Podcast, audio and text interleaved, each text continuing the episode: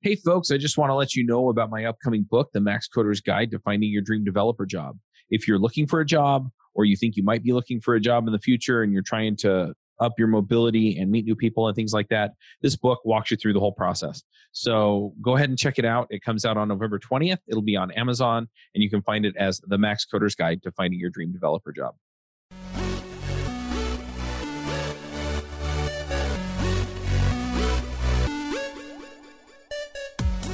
Hey, everybody, and welcome to another episode of React Native Radio. This week, uh, I'm I'm your panel, I guess, and we have a special guest this week, and that is James Smith. James, do you want to introduce yourself?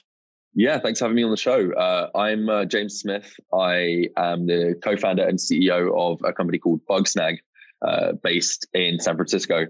My accent is obviously not based in San Francisco, uh, and uh, moved out here about ten years ago from the UK to join a startup, and then started Bugsnag a few years ago. Nice. Uh, yes, thanks for having me on. Yeah, thanks for coming. Um, it's it's always great to meet new people and see what the background is and things like that. And uh, yeah. Infinite Red is a US based consultancy specializing in React and React Native. They do mobile app and web design and development. They are deeply involved in the React and React Native open source communities, publish the React Native newsletter with 10,000 subscribers, and are involved with the React Native core development. If you have a project and need design or engineering help from an experienced team to take it all the way from concept to completion, get in touch with Infinite Red. You can find them at infinite.red. Make sure to mention you heard about them in this ad. Do you want to just give us kind of a little bit of background on Bugsnag before we dive in? Because I'm always curious, you know, did Bugsnag's one of those companies, there are a lot of different competitors out there. And so it's like, okay, you know, when you got into the space, was it not as crowded? Did you feel like you could do something better? And and where are you going now? Yes, we uh, Bugsnag is is a way to, to figure out if your software is working and when it's not working, what the problem is and how many customers are affected, and even are important customers affected. And so there's a long and storied history in this space, as, as you point out. There's uh, back in the day, we started off with just logging services like Splunk and, and Sumo uh-huh. Logic.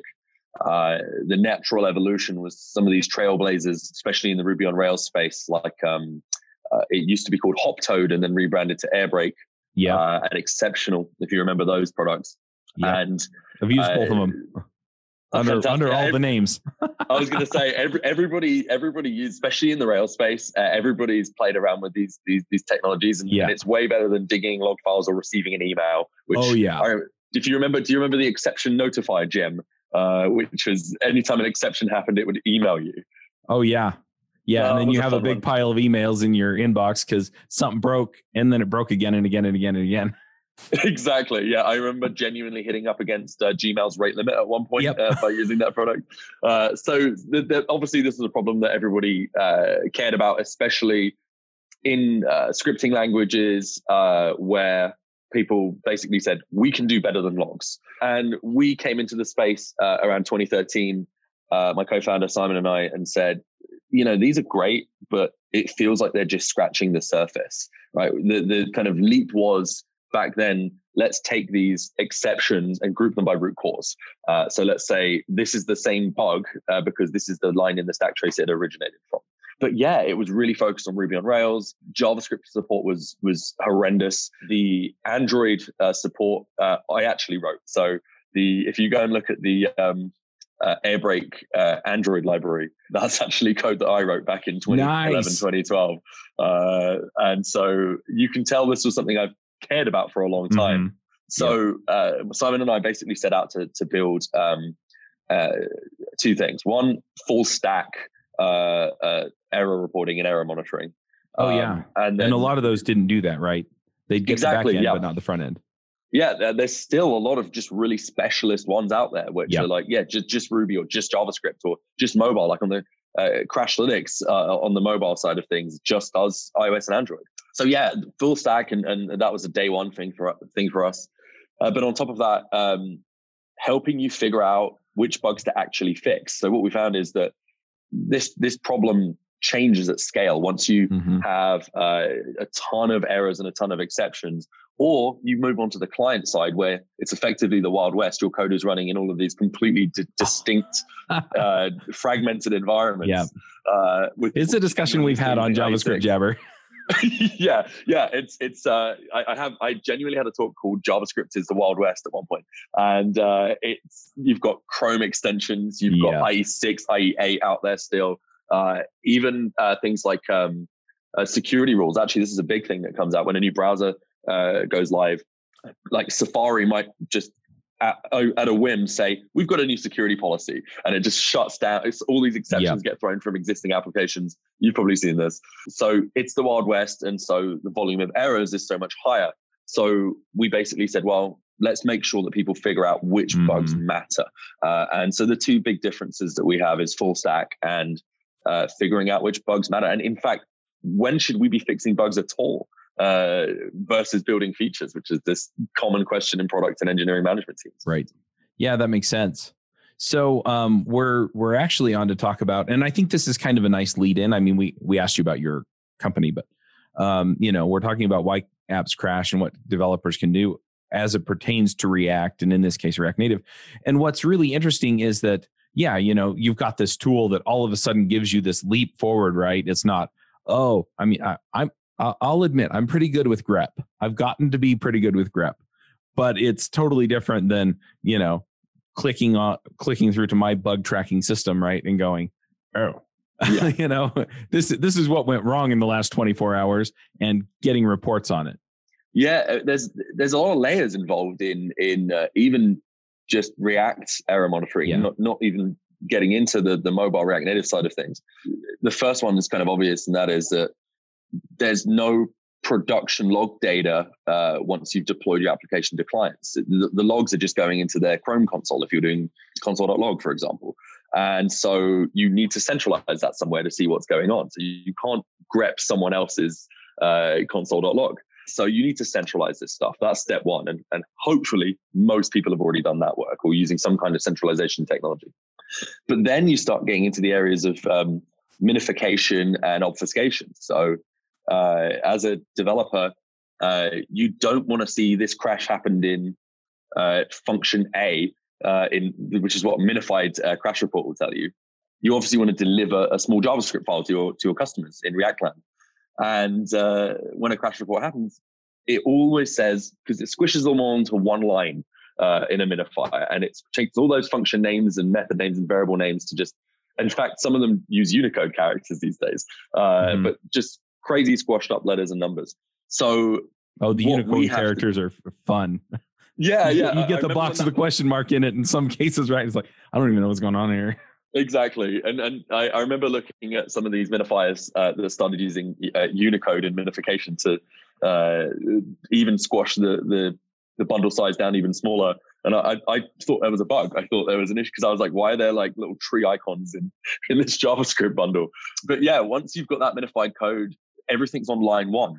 And so if you're a mm-hmm. developer trying to figure out which line did this bug happen on? Oh, right. And the minified crash report says every bug is on line one because it's just one giant line with semicolons on it. So you need to do some kind of uh, deobfuscation or deminification uh, to make sense of these crash reports. And so uh, one of these things that uh, I think most uh, JavaScript developers are familiar with these days is, is source maps, the source mapping technology. Mm-hmm. Most people will set source maps up and, and export source maps from Webpack or their bundler. Right. So that they can see crash reports in their Chrome console. But uh, tools like Bugsnag actually ingest those source maps as well. Uh, oh, so nice. tell you exactly, instead of line one, we can say, mm-hmm. this is a TypeScript file. This is a TypeScript file where this bug happened on line 59 in this mm-hmm. method name on this uh, in this file. So yeah, you want these crash reports to be as close to what you expect to see in development in your IDE, in VS Code, whatever you're right. using, um, as possible. And so that's hard enough in uh, in just JavaScript land. It gets even worse when you get to the mobile side. Okay, so before I start actually contemplating self harm, um, how, how how do we get around this, right? Because I mean, you know, bug Bugsnag or tools like it, or the Chrome Developer Console using source maps. I mean, yeah, that's a big step forward, but debugging, at least in my experience, I've been programming against the web for 13 years. You know, it, it's a skill as much as having great tools, right? Um, yeah, the other thing is, is you know, uh, how how prolific is this? I mean, in as as I was prepping, you know, you sent me a whole bunch of numbers, and maybe we should start there and just talk about like what the actual cost is, and then we can come back around to, okay, so how do we, you know, how how do we solve this, and how do we, you know, gain the skills and use these tools? Does that sound like a good flow for you? Yeah, that makes total sense. For it, it, it's a good. Uh, the reason that our business exists is that this is a really expensive problem. This isn't something oh, that yeah. is is just. Uh, oh, it's going to take me a couple minutes to figure out this bug. It's it's incredibly expensive. Stripe put out this excellent developer coefficient study uh, earlier this year uh, that speaks really well to this. So um, they they found that uh, uh developers spend 17.3 hours a week uh, dealing with bad code. That's quite a broad set of terms, but that will be digging through bad code they don't understand and debugging. And it costs a lot of money. The the the, the Stripe report um, uh, talks about the 85 billion dollars of global GDP a, lo- a, loss every single year from bad code.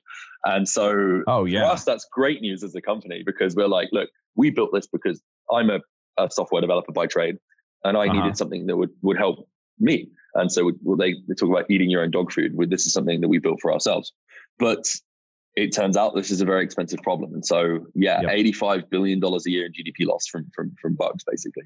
One of the other things that, that we find a lot, especially on the client side, most companies that you wouldn't even think of as technology companies, like fast food uh, companies or uh, John Deere, the, the kind of agriculture tractor, I know them for tractors, but they do a lot more than that. They are now a technology first company. Um, and so they've gone from being making tractors to being a tech company overnight. And the point where customers touch your brand is the client side. That's the yep. that's the, the, the front and center of your brand these days. And it it hurts when you see software bugs. And on the mobile side of things, another uh, a report that that we uh, we like to talk about is that 84% of customers abandon your application after seeing two crashes. So if you can catch the the the bug and, and address it and, and, and mm-hmm. make sure it doesn't happen before too many of your customer base see it, that's really going to stop people from churning out. And especially yeah. these days in business, if you're spending a lot of money on marketing to acquire customers, um, yeah. or you want to protect your brand, you want to make sure they stick around. Yeah, one other thing just to uh, add to that is, you know, you're talking crashes, right? Which is kind of the the top tier of bad news stuff that happens, right? Yeah, the worst case scenario. I was looking for that term and I couldn't think of it. Um, but yeah, so if it crashes out on them, yeah, after two tries, it's like, well, I'm going to come back later, maybe, and see if it's going to work then. You know, if I'm paying for it, I'll probably try and come back. And if I'm not, I'm just like, I'll find another tool. Um, exactly. But you know, if it's not working the way that I expect it to, or the way that it always has, right? So there's some update to the code and now it's not working the way that it always has it's not meeting my expectations in some way, I mean, it's still much higher than you would think in the number of people that eventually give up on it. Yeah, and you see this if you uh now we're we have app stores with public comments on. It's quite a fun thing to do. If you go uh, dig into the comments on app stores and look look for the rating, the ones that have one star yeah. ratings, go into the comments and you can see exactly why. It's like app crashes, app crashes, or yeah this design sucks after the update or whatever yeah. it is. You, you get this like real time feedback of why people hate your software these yeah, days. It's, it's kind of and very public. Yeah, it works, but it's impossible to make work in a reasonable way. Exactly, exactly. Yeah, but there's there's all these layers as well. You like you yeah. said, the crashes are the worst case scenario, but then uh, there could be user experience issues. There could be um, handled errors that maybe you know everyone's written that line of code uh, in maybe a try catch statement or a switch statement yep. where you say should never get here uh, in a comment, right? Yeah, everyone's done it. I've done it a million times. And yeah. if you're using uh, something like a Bugsnag, or even if you're still using logging, at least put a log statement in there and at least yeah. say, look, we should never get here, but let's let's tell our dev yeah. team about this. Um, and then there's even other kind of layers in there, like performance issues. Um, one thing that oh, we yeah we worked on earlier this year was adding in um, freeze detection for Android applications.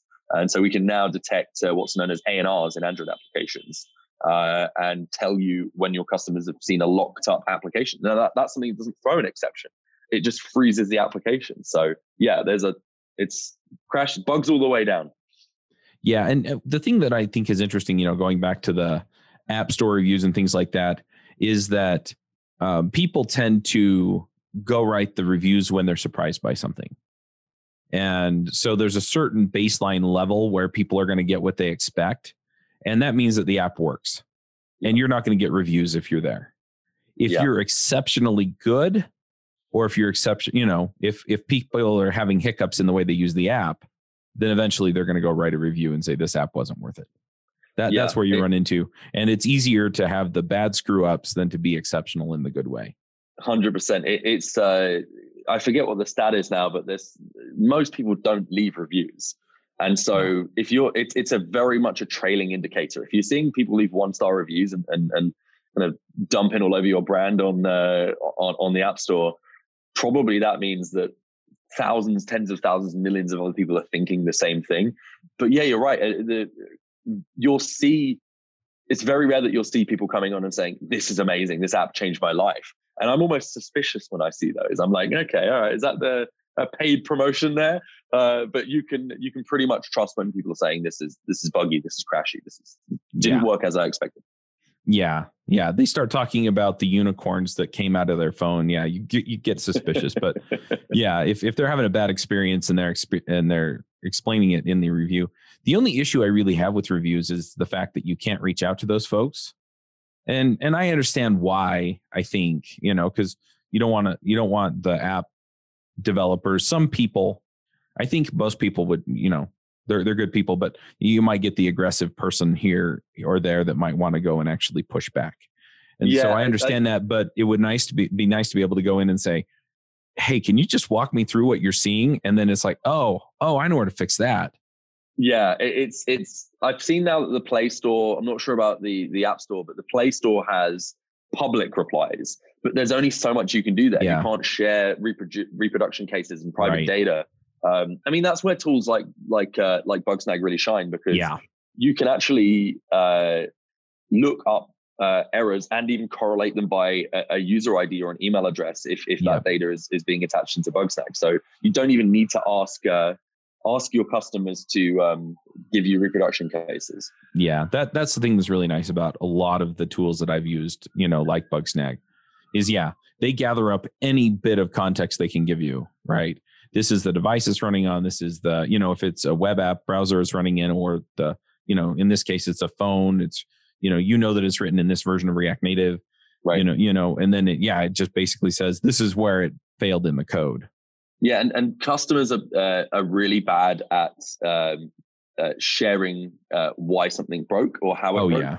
Uh, I've probably been guilty of this myself, but like you, you, see these these tickets coming in saying it broke, and that's all you get from the customer. But yeah, the one thing that we we've had for a while in our product is this concept of breadcrumbs, and so not only the diagnostic capture that you get, mm-hmm. that's something that we had from day one, but a few years ago, we wanted to emulate effectively a steps to reproduce process. So right. there's not only point in time, crash point in time data that we could capture or exception point in time data we could capture.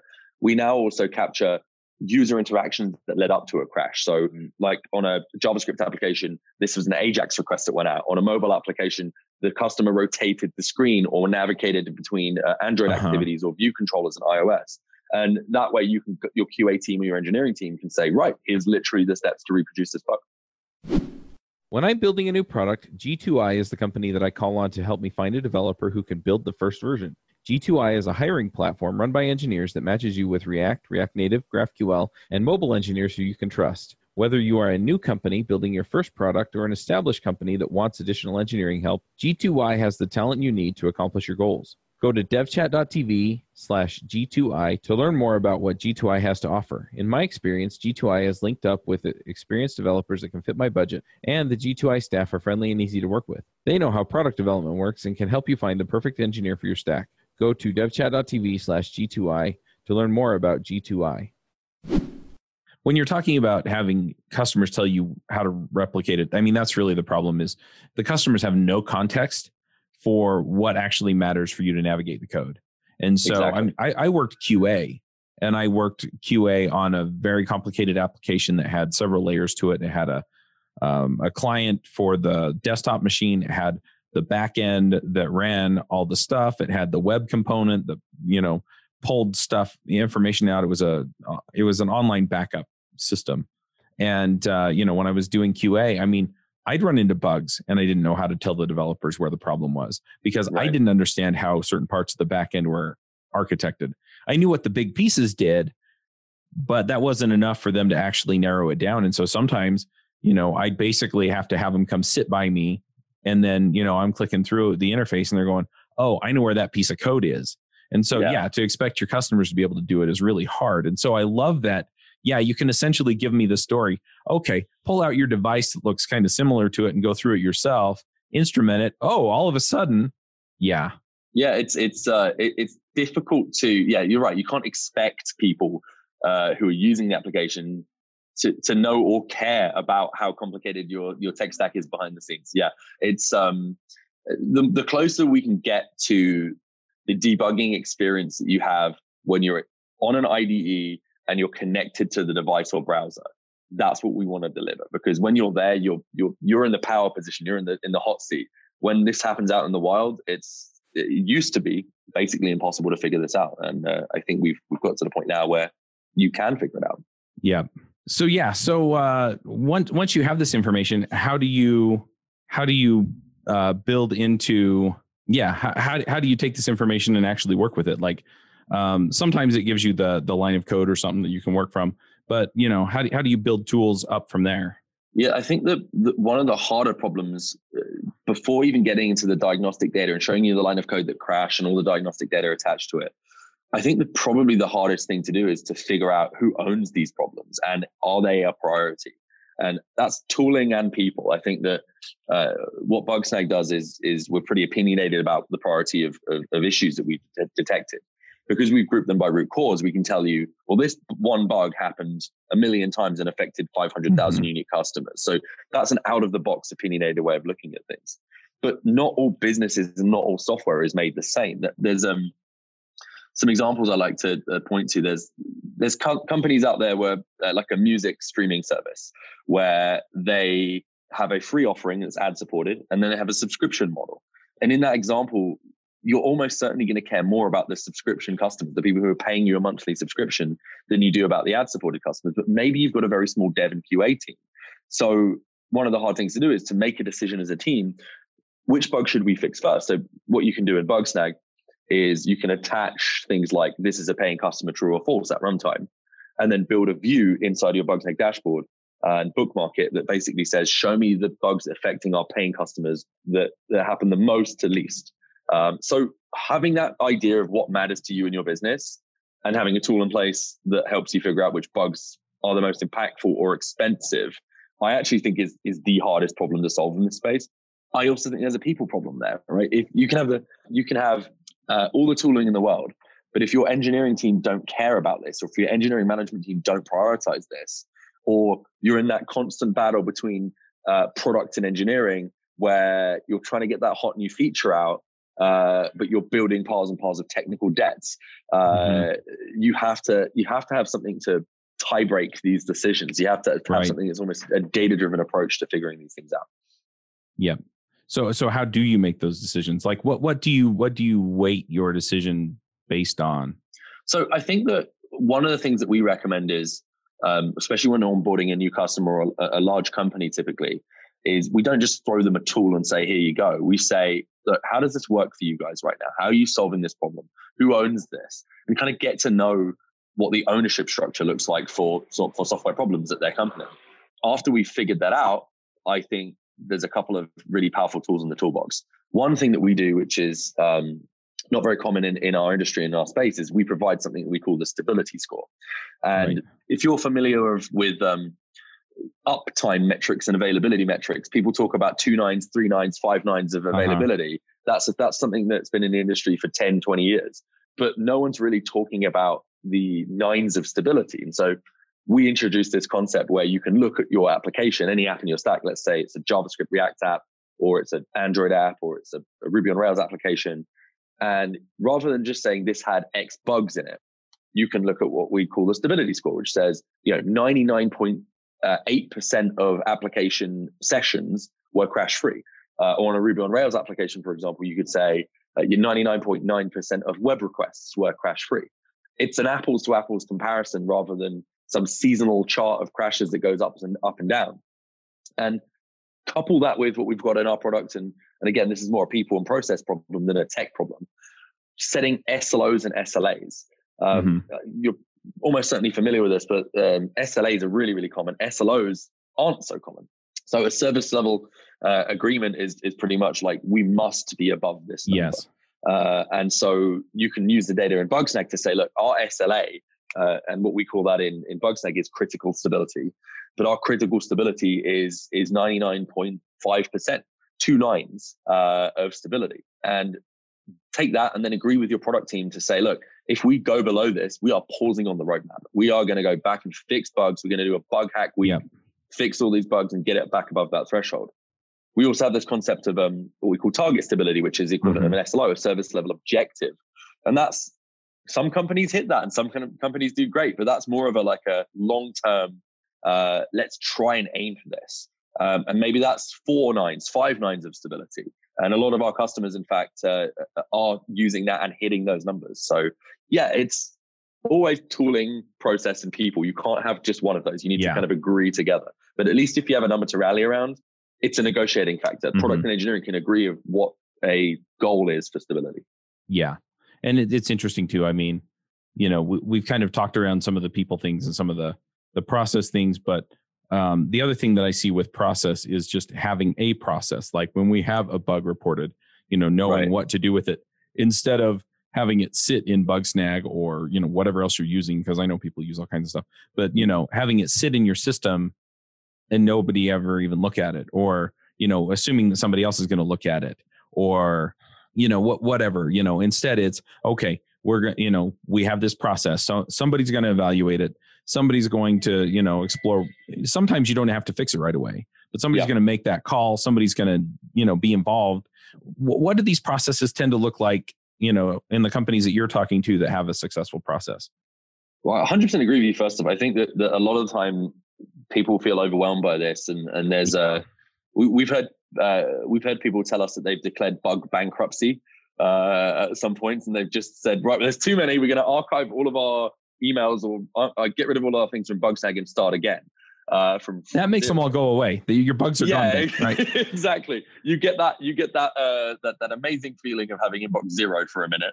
Uh, for, for, even if you have a minute. yeah, on a client side application for for a fraction of a second, and when before yeah. it all starts coming in. Um, but yeah, you're right. If you have um, it doesn't even have to be like the most thought through process. I think that that what we we kind of counsel people who who who have this problem, our customers will say, first off, have an owner, pick an owner. Uh, if you don't have an owner, you can't really goal these things. You can't really say what your your processing goals should be. Right. But what we what we typically see is there's, there's two approaches. One you've already mentioned, which is quality uh, quality teams. QA or QE is what we're hearing a lot more mm-hmm. these days. Uh, quality teams who have a deeper understanding of code uh, is becoming a lot more common, the QE teams. Their job is to bubble these things up to the people who wrote the code. Now, I actually prefer a different approach. And if people ask us what we recommend, I think that one of the best things about having visibility into software issues in production is it can help engineering teams get better at their job. Like everyone wants to professionally develop. And let's right. say that you're you're a software engineer and you um, uh, you I remember this. I when I was a graduate software engineer, I thought the coolest thing in the world was writing um, recursive algorithms or recursive functions, which in the real world and in production is is mostly a terrible idea. Uh, and so I remember causing Stack Overflow issues all the time because I, I was trying to be clever uh, with recursive algorithms. And uh, if I had visibility into that, I could say, um, I'm I'm making this type of bug all the time for or you could do things like um, null pointer exceptions right? We need to protect our nulls a lot more uh, effectively. And maybe you take that as an individual contributor and say i'm going to get better at this. Or you take uh-huh. that as an engineering manager and say let's improve our testing process right? We're, a new policy is we're going to look at the data that we're seeing in bugsnag or whatever system you're using and say let's feed that back into our unit tests and integration tests or, yep. or linting uh, tools or whatever you're using. Um, so i actually think empowering the engineering team to care about bugs that they've mm-hmm. uh, been involved in um, without having a finger pointing or blame culture is the best way to do this. There's, right. there's kind of a third way that we see people doing it as well, which is a, a kind of a middle ground, which I quite like as well, which is having um, uh, an engineering rotation of someone like a, a bug warrior, or Airbnb calls it a bug sheriff, uh, mm-hmm. where you get a badge, your sheriff's badge. Oh, nice. And uh, and it's your job this week to raise the flag if there's a problem and to triage and kind of direct who should be working on these issues. Um, so that's kind of a nice middle ground. I think that the QA, QE, QE teams work well, but you don't necessarily get any of that feedback loop and learnings uh, in, in that process. So that's kind of the approaches we see. Yeah. I like that. I really like the idea of just making it one person's responsibility because then there's no confusion, right? So, so your bug sheriff just does the bug sheriff thing, and then exactly, yeah, everybody you, else you do need oh, supports sorry, the uh, process from there. Yeah, yeah, you you do need um you do need a good handover. Like someone, if yeah. it's one person's job all the time, it it can get a bit uh repetitive. Uh, I think that, the what yeah. a lot of companies that we work with do is that, yeah they'll, they'll hand over the badge once a week uh, yeah. to someone new, but then you need to think about what the workflow is, looks like. Is there a mm-hmm. consistency in the workflow? Um, uh, what happens in the handover? What happens if you got halfway through the triage of a bug and then it's someone else's turn?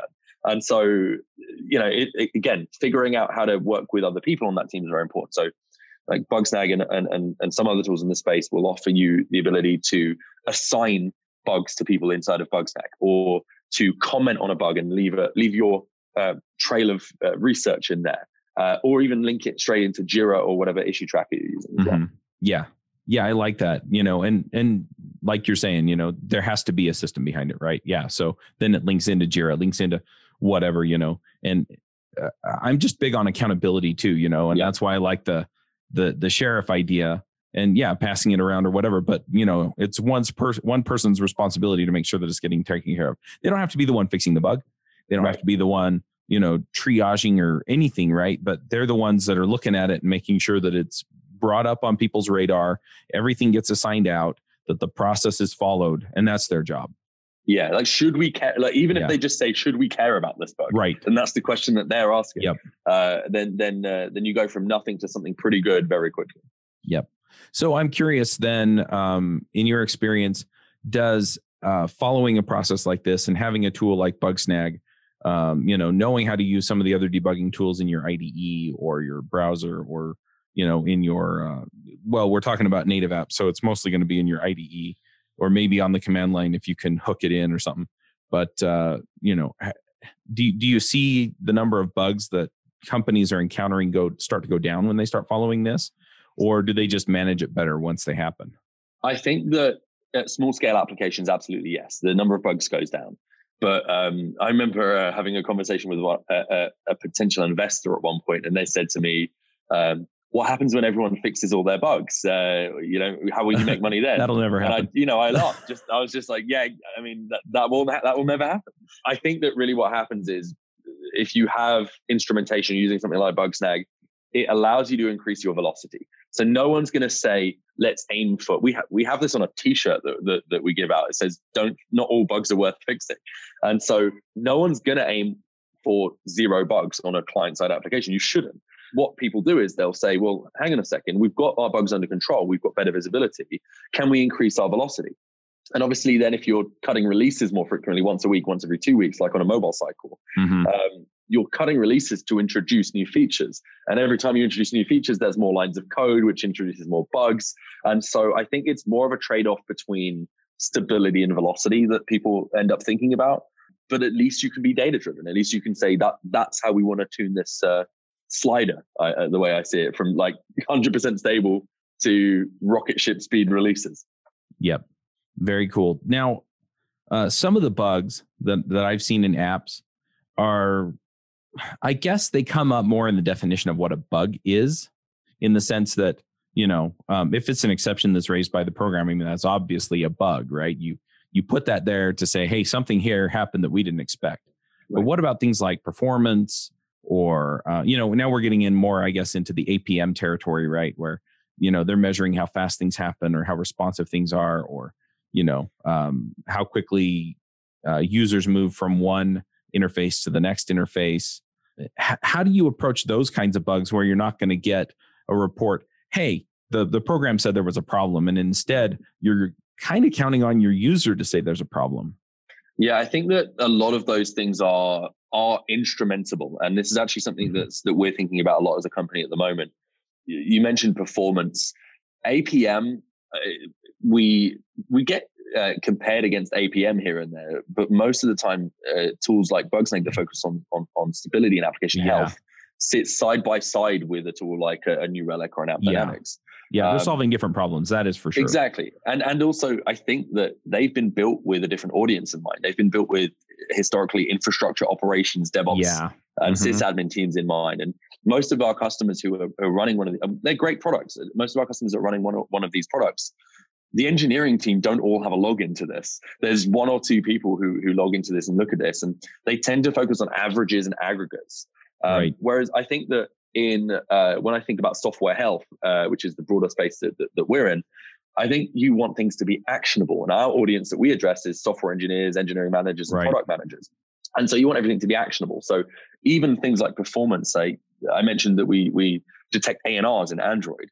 We're not going to tell you your average performance is this. We're going to tell you when your performance was unacceptable, when it went above a particular threshold. And it's quite easy to do in Android's case because the operating system defines that. And so we hook into that. But there's a lot of these other, I think, health metrics that, that contribute to a health scorecard. Uh, and so uh, stability and, and, crashes and exceptions, as you said, is obvious and easy. Uh, it's actually, there's a lot of difficult stuff behind the scenes, but it's obvious to, that you, you know that you need to look at them. Performance, I think, looking at uh, application freezes uh, mm-hmm. and lockups, but also things like um, cold boot time. Uh, how long did it take from someone clicking on a mobile app, for example, clicking my icon on the home screen uh, to the app being ready to use? Um, a lot of companies that we talk to care about time to first interaction. So, how long was it from when I clicked the app icon till someone booked a Lyft ride, for example? Um, so, th- these things I think are, are, things that are actionable and that you can measure on a release by release basis. If you've realized that by introducing this cool new feature, that the time average time to book a ride on, on Lyft has gone up from one second to 10 seconds, you know you're in big trouble. There's a problem here. And that's something the product team care about, something the engineering team right. care about. There's a bunch of other layers to this as well, which uh, I think uh, I'm talking a lot about mobile today, but you right. can imagine how this this goes across the stack. Like on a mobile application, what's the binary size? It, it, you know, I yeah. know uh, a lot of people. I, am an Android user. A lot of people who use um, Android uh, maybe haven't bought a, a large SD card uh, for their phone or they don't have a lot yeah, of storage. And you go into the settings and you can rank the apps by mm-hmm. disk space usage.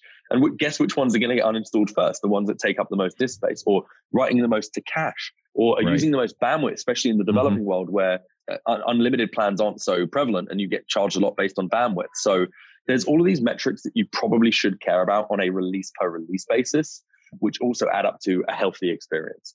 Yeah, I I, I can definitely see that. And you know, in the in the case of my applications um, on my phone, I haven't actually released. Uh, I'm I'm working on some mobile stuff, but I haven't released anything yet. But on the mobile phones, um, yeah, you know, I've run out of space on my iPhone and had to go and look. And yeah, it was always the my podcast app, right? Because it had downloaded a whole bunch of audio files. Was taking all the up content all my space. was on there.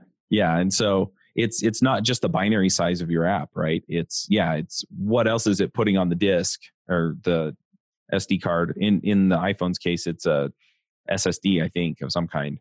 But yeah, right. you yeah, know, you don't you don't want to be you don't want to give customers any excuse to think should i have this you know like that that's uh you got to make the best product you can you want you want people to, to, to love and engage with the product but still uh, sometimes that's the clincher oh this is the app that's taking up all the disk space so let's just delete it um, yeah, yeah. There, there's um, there's some other edge cases as well, like um, uh, memory leaks. Memory leaks aren't quite the same as as exceptions. Sometimes in some languages yeah. they will throw an exception, like in Java, but yeah. on iOS you just get a, a, a signal, a, a C level POSIX signal thrown, and then the app shuts down. So yep it's not like this line of code caused something. It, it's a different problem. It's the, it's the straw that broke the camel's back, right? It's you allocate some memory, you allocate some memory. It's it's like uh, playing. Uh, have you ever played that game Buckaroo, uh, where you have to add more and more kind of things to a like a donkey? Uh, maybe that's a British thing, maybe I'm going super British right now. Maybe, um, but the idea the idea is that that um, um, the last memory allocation isn't necessarily the thing that caused the, the, the application to run out of memory to, to be the memory leak. It might be that four allocations ago, you allocated a gigabyte of memory, but the last allocation is always the one that gets the blame. So yeah, it's there's a lot of subtleties here. Yep. One of the biggest pain points that I find as I talk to people about software is deployment. It's really interesting to have the conversations with people where it's, I don't want to deal with Docker. I don't want to deal with Kubernetes. I don't want to deal with setting up servers. I don't, you know, all of these different things. And in a lot of ways, DevOps has gotten a lot easier. And in a lot of ways, DevOps has also kind of embraced a certain amount of culture around applications, the way we build them, the way we deploy them. And I've really felt for a long time that developers need to have the conversations with DevOps or adopt some form of DevOps so that they can take control of what they're doing and really understand when things go to production what's going on so that they can help debug the issues and fix the issues and find the issues when they go wrong and help streamline things and make things better and slicker and easier so that they'll more generally go right. So we started a podcast called Adventures in DevOps. And I pulled in one of the hosts from one of my favorite DevOps shows, Nell Shamrell Harrington from the Food Fight Show. And we got things rolling there. And so this is more or less a continuation of the Food Fight Show where we're talking about the things that go into DevOps. So if you're struggling with any of these operational type things, then definitely check out Adventures in DevOps. And you can find it at adventuresindevopspodcast.com. Yeah, it looks like the game Buckaroo is on Amazon. So there we go. Okay, so it's not just a British thing. Yeah. I've been in I've lived in America for over 10 years now and I'm still discovering things. When I say something, someone will look at me like I'm a I'm an idiot. They're like, "What are you talking? Oh, is that a British thing?" yeah, it it looks like it's an older game, but yeah. Oh, that's um, maybe showing my age as well. I don't know. I I may be older than you, so anyway, but yeah, it's it's definitely interesting, and yeah, you know, um, you yeah, you're building up memory, and then you have a large memory allocation and then you have four more, and that's when you run out. Yeah, and, and this is true. Uh, this is really common in, in apps like um, if you imagine Instagram, you never, when you're scrolling as fast as you like on Instagram, you never run out of photos and you never see the photos buffering. And that's because yeah. they're all pre allocated in memory behind the scenes. And so, if, for example, you forgot to flush those out of memory, the more you scroll down that Instagram page, the more memory uh, gets yeah. allocated to, to saving these images, and you're going to crash. Uh, but it might be that clicking one comment button did a last allocation, but really in reality, it's all of these images that are in memory that were causing the memory leak. Yep. Yeah, and those are those are hard to track down too because memory, yeah, because it it deallocates the memory and then you have no way of knowing. There's a really cool um, library uh, that the team at Square built uh, called Leak Canary, and it's designed for Android applications. Oh, and it's wow. not something you run in production. Right. When you're investigating memory leaks. It, it, it gives you a, a profile and, and, and, gives you, it's not quite a heap dump, but it will give you insights into where these allocations are happening, where likely memory leaks are. And so, at least on the Android side of things, that's a that's a really cool way to to, to figure those out on on the development environment. Yep, very cool. So, um, is there a good place to go?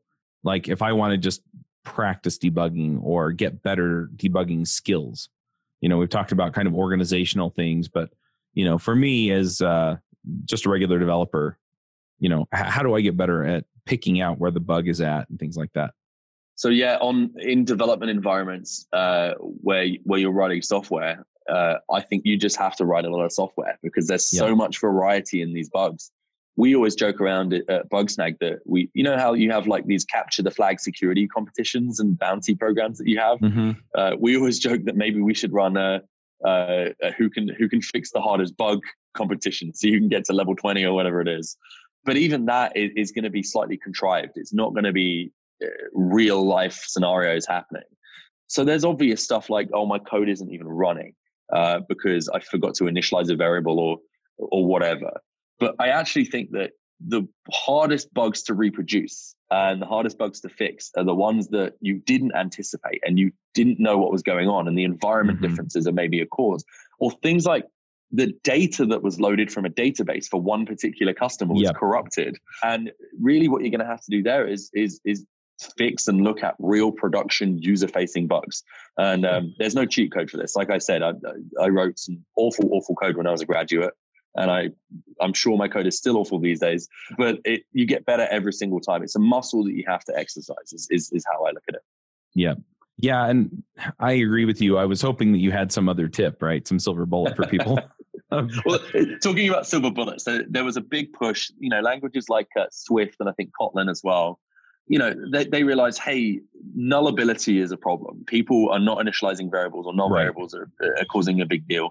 So let's build a language feature that helps with that. But people still abuse that. That's the problem. Yep. It's so convenient to to write code in a particular way. So I think that good uh, good practice starts before you end up in production as well. So pick languages that help you out, that that, that have opinions about things like null. Use static analysis, use linting yep. tools, put oh, that yeah. as part of your CI and CD process. Like you're going to capture all the, the ridiculous bugs early. And, and, and the good news is that I think that that's that wave is, is unstoppable. That's that's happening. Most companies and, yeah. and, and, individual developers are doing that. And if you're not, go and do it. It doesn't take that long to set up. There's lots of cool tech and tools out there that will help you do that. So, but that just means that the, the bugs that are getting uh, into production are the, the harder to reproduce and harder to fix ones. Uh, yep. So yeah, you have to do a bit of both. Yep. If if people want to check out Bugsnag, we're getting kind of toward the end of the time. Um, where do they go?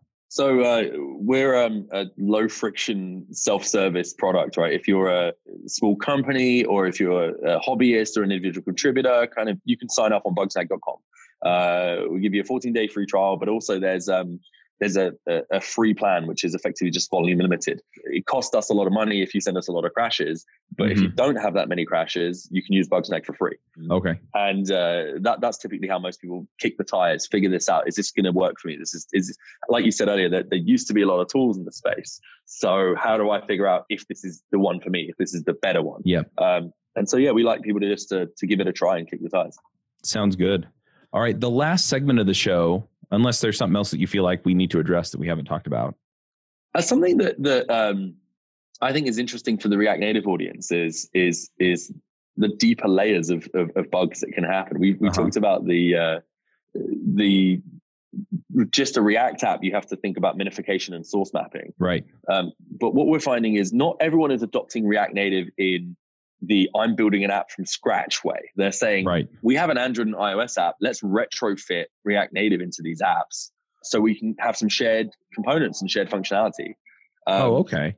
One of the, and that happens especially with the larger businesses and larger companies that we're working mm-hmm. They want the best of both worlds. They have a right. great set of native teams, uh, Android and iOS developers, but they want to maybe have a shared settings page or right. um, a shared feed or something like that. And uh, the number of problems can go wrong in a layered app like that is is is is kind of ridiculous. You've got uh, the JavaScript layer, and then you have to do the source mapping to map those JavaScript errors back to something you recognize. Then you've got the iOS and Android layers. Uh, Android layer, you've got the JVM layer, so you've got Java bugs. Uh, right. Maybe you're using ProGuard to to obfuscate and strip down the binary as well. So you need to deobfuscate that. And then a lot of people are also using the NDK, the C, uh, C and C++ layer of, of writing Android applications. So in an Android application, you can have three layers of uh, uh of bugs that can happen, all look completely different in completely different programming languages that all are uh, completely obfuscated. Same is true on iOS. You've got the JavaScript layer in React Native, uh, then you've got the Cocoa layer, and then maybe you're just writing some um, uh, pure C and C++ under the hood. So I think one of the things that is a bit of a struggle for React Native developers in particular is if you are writing C, C++ code or Java code or Swift code, you need to be a jack of all trades. You need to be an expert in all those layers. And you also need to find, uh, work out how to do debugging in each one of those layers as well and, and make sure that all the minification work is happening.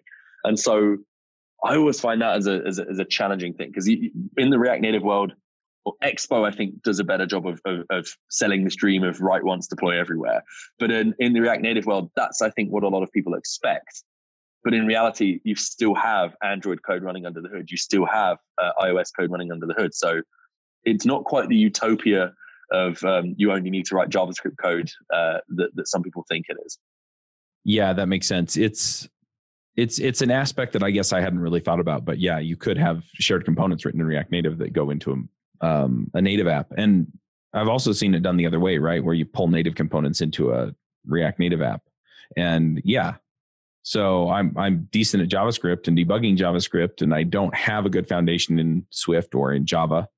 So now what? Right? This this happened exactly. in this black box. How do how do I track that down?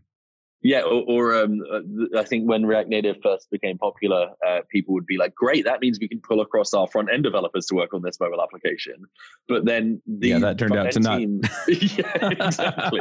but but that you can if you're doing shared components or streams, you can yeah. get a lot of that benefit. But yeah, a lot of the time, those front end developers, the JavaScript uh, uh, developers, don't sit in the same office as the mobile team. Yeah. But you need to collaborate. There's no like tossing over the fence. You have to work together. You have to learn a little bit about each side. So yeah, it comes back to the people and process problems again. But yeah, uh, I think you just have to respect that there's code running in each layer, um, and and uh, and understand that when you're when you're rolling out these applications. Yep. Yeah, hundred percent. Yeah, I mean, I think React Native. Back to the other point, made it more approachable for front end devs but it yeah it definitely didn't make it so that it was just a seamless transition. Right. And, expo does a better job there i think. Yeah. But the on the other hand yeah i also like like the point that you made where essentially you said it's back to the people and process problems. What i find is that probably 90% of the issues you can trace back to um, people and processes. Yeah and and companies especially startups tend to be running a million miles an hour. Yeah. And process is always something you think let's let's sort this out later. Let's solve this later but it has this compounding effect. If you don't even make basic process decisions early on, it gets harder and harder with time and scale to make those decisions later. And you have more tech debt to clean up and more politics to deal with later on. So, yeah, uh, just stopping and slowing down every now and then and saying, what are we doing a good job of and what are we not doing a good job of and how are we going to adjust that process and policy and ownership and accountability, like you said earlier, I think has a, has a compounding effect. Yep. All right. Well, um, if people want to find you online, like you specifically, are you on Twitter, GitHub, places like that? I'm on uh, I'm on I'm on Twitter and GitHub, and my handle is LoopJ L O O P J. I am super not active on social media. Um, I'm having a bit of a I'm having a bit of a, a social media vacation at the moment. Um, I'm also not super active these days coding. I used to spend all my time uh, outside of work writing open source software and open source libraries in particular. And uh, two things happened. I decided to start a company, uh, mm-hmm. and then I decided to start a family. Uh, and so that's eaten, eaten into uh, eaten into my open source time quite a bit. Uh, but yeah, I'm Loop J uh, pretty much everywhere. Nice. Yeah, I understand both of those. have been running this company for what we've been doing the podcast. I've been podcasting for 11 years, and I've been consulting or whatever for eight. Anyway, and then um, yeah, the the other end of it, have family. Yeah, I have five kids, so I get that too. Yeah. So yeah, um, it's quite the, it's quite the juggling act. Oh yeah. Um, all right. Well, let's go ahead and uh, do some picks, and I'll go ahead and go first. So I've got a couple of picks. Uh, the first one is is that um, this week or this next week, as we record this, I'm I'm releasing my first book. It is the Max Coder's Guide to develop or finding your dream developer job. Um, is for the people who are either looking for more job mobility so they're afraid that they might lose their job or think they might want to move on. I specifically though wrote it wrote it for new developers coming in, and uh, it just kind of goes against the traditional wisdom of write your resume, send it to as many places as you can, hope they call you in for an interview, hope the interview goes well, and then they give you a job offer. And instead, what it does is it walks you through okay, figure out what you want, where you want to end up, um, and then also figure out what things matter to you salary benefits you know vacation time. I mean everybody's in a different place. And so it, you know coworker boss you know some people they're good as long as their boss is good right? So anyway figure out what that is for you and then go find companies that match up with that get to know people that work at the company and then you know kind of work through the people that you get to know that you get to build a relationship with to wind up working with them right? So you get to be friends with the kind the kind of people you want to work with and you go work with them. So that that's the approach in the book. And it's going to be on Amazon on November 20th. So, and I'm pretty sure this comes out either the day before or right after. So anyway, should be out there by the time this goes live. And then uh, a couple other picks. I've been picking Christmas movies on all the other shows. I'm going to do it here too. I'm going to pick the same ones that I picked over there. So if you listen to the other shows, sorry, repeats. But yeah, it's it's the Christmas season. I've been kind of looking for that that happy, uplifting stuff, right? And so uh, one of my favorite movies is It's a Wonderful Life. Um, it's got James Dean or James Dean. I really am tired. Uh, James Stewart and uh, Donna Reed. Anyway, it's it's a classic movie. I really really love it. And so uh, I'm going to pick that one. The other movie that I'm going to pick also has James Stewart in it. Um, it's about 35 to 40 years older than It's a Wonderful Life. So he's he's a uh, kind of an old old man in this movie. It's called Mr. Krueger's Christmas, and uh, it's much less well known, but uh, he's this custodian that lives in the basement of the building that he takes care of, and he's he's a lonely guy, and so you see him kind of have these flashbacks and daydreams and things of you know what Christmas is, and you know you realize that he's yeah that he's lonely and that he's looking for you know kind of that ideal Christmas, and uh, anyway, it's it's a terrific movie. It's about an hour long, and I really really love it. So those are my picks. Uh, do you have some things you want to shout out about, James? Uh, I guess uh, I, have got to do a bit of self promotion for uh, uh, DroidCon, which is coming up on the 25th and 26th of uh, November uh, in San Francisco. Um, it's my favorite conference of the year. My I come from the, the Android community, and, mm-hmm. and, and I don't get to code that much anymore, but I still love going to that conference. Um, so I'll be there both days, and I think Bugsnag has got a, a, booth presence there as well. If you want to come and say hey, hi to the Bugsnag team. So that's uh, 25th and 26th of November, Monday, Tuesday. Uh, completely outside of that, though, one thing I'm quite obsessed about at the moment is um, the Legend of Zelda: Link's Awakening on, on the Switch. I'm not sure if you've played this, but uh, I, it's I want fantastic. to. It's I played it when I was a kid on the Game Boy. I had one of those beefy, beefy Game Boys uh, in black and white, and I hadn't played it since. So how, however long that ago was 20, 20, 25 years ago, and I got it on the Switch, and my two year old daughter sits next to me on the couch and and uh, nice. uh, watches me play. It's just oh, so it's, it's more fun than I remember it being. Yep. Yeah, I had a Game Boy back in the day. I think I played Ocarina of Time on the Game Boy, but yeah. Awesome. Good yeah, stuff. I think that was um that was on the N, that was on the N64. That oh, was that, that one was, on the N64? Uh, yeah, that was uh that was one that's one of the best. That's yeah. one of the greats. Yep. Yeah, I really like Breath of the Wild too, but uh yeah. Anyway, good stuff. All right. Well, thanks for coming, James. Uh, this has been really fun to just chat, and get to know you a little bit, and and uh, you know, put information out there for people to realize, hey, we do need to be paying attention to our bugs, and here's how we get the information we need to to track them down and fix them. Awesome. Yeah. Thanks for having me on the show. I appreciate it. Yep. All right, folks. We'll have another show out for you next week. And in the meantime, max out. Bandwidth for this segment is provided by CacheFly, the world's fastest CDN. Deliver your content fast with CacheFly. Visit C A C H E F L Y dot com to learn more.